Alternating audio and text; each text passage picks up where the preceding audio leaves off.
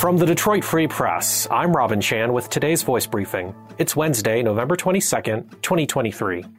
I'm Adrian Roberts reporting for the Detroit Free Press. Metro Detroit shoppers looking for a weekend excursion to find unique holiday gifts are in luck.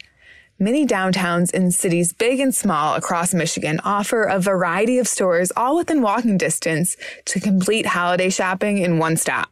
These downtown areas may look a little different than they did before the COVID 19 pandemic, which led to small businesses closing their doors and lasting impacts on the way consumers shop and work. However, many of the stores that did survive now offer more options for customers, like online shopping and curbside pickup. And an explosion of entrepreneurship in the pandemic offers some shoppers some new options to check out. The Detroit Free Press highlighted a few stores in Fenton, Saline, Chelsea, and Suttons Bay. And these are downtowns that might not be well known for their shopping, but perhaps should be. This is J.C. Reindl with the Detroit Free Press.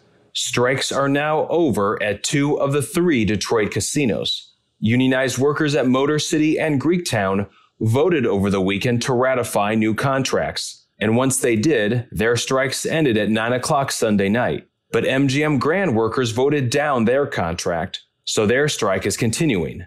The strikes began in mid October and involved about 3,700 workers. The new five year contracts call for immediate raises of $3 an hour or a total of $5 an hour over the life of the contract. There also is no cost increase for healthcare benefits, which was a big thing for the unions. All three casinos remained open during the strikes by leaning on their managers.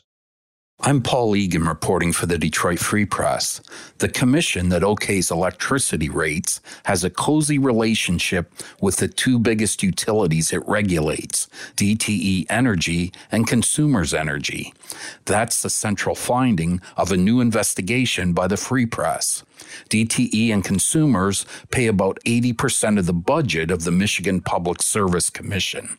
They often poach the commission staff, especially attorneys, and commissioners who are appointed by the governor sometimes come from the utility industry and almost always go to work in it once their time on the commission is over.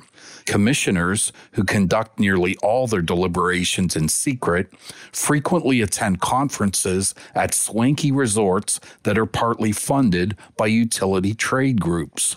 The findings come amid concerns about high rates and lengthy power outages for residential customers. Find more from the Detroit Free Press on freep.com. That's F R E E P.com. Thanks for listening, and you'll hear more from us tomorrow.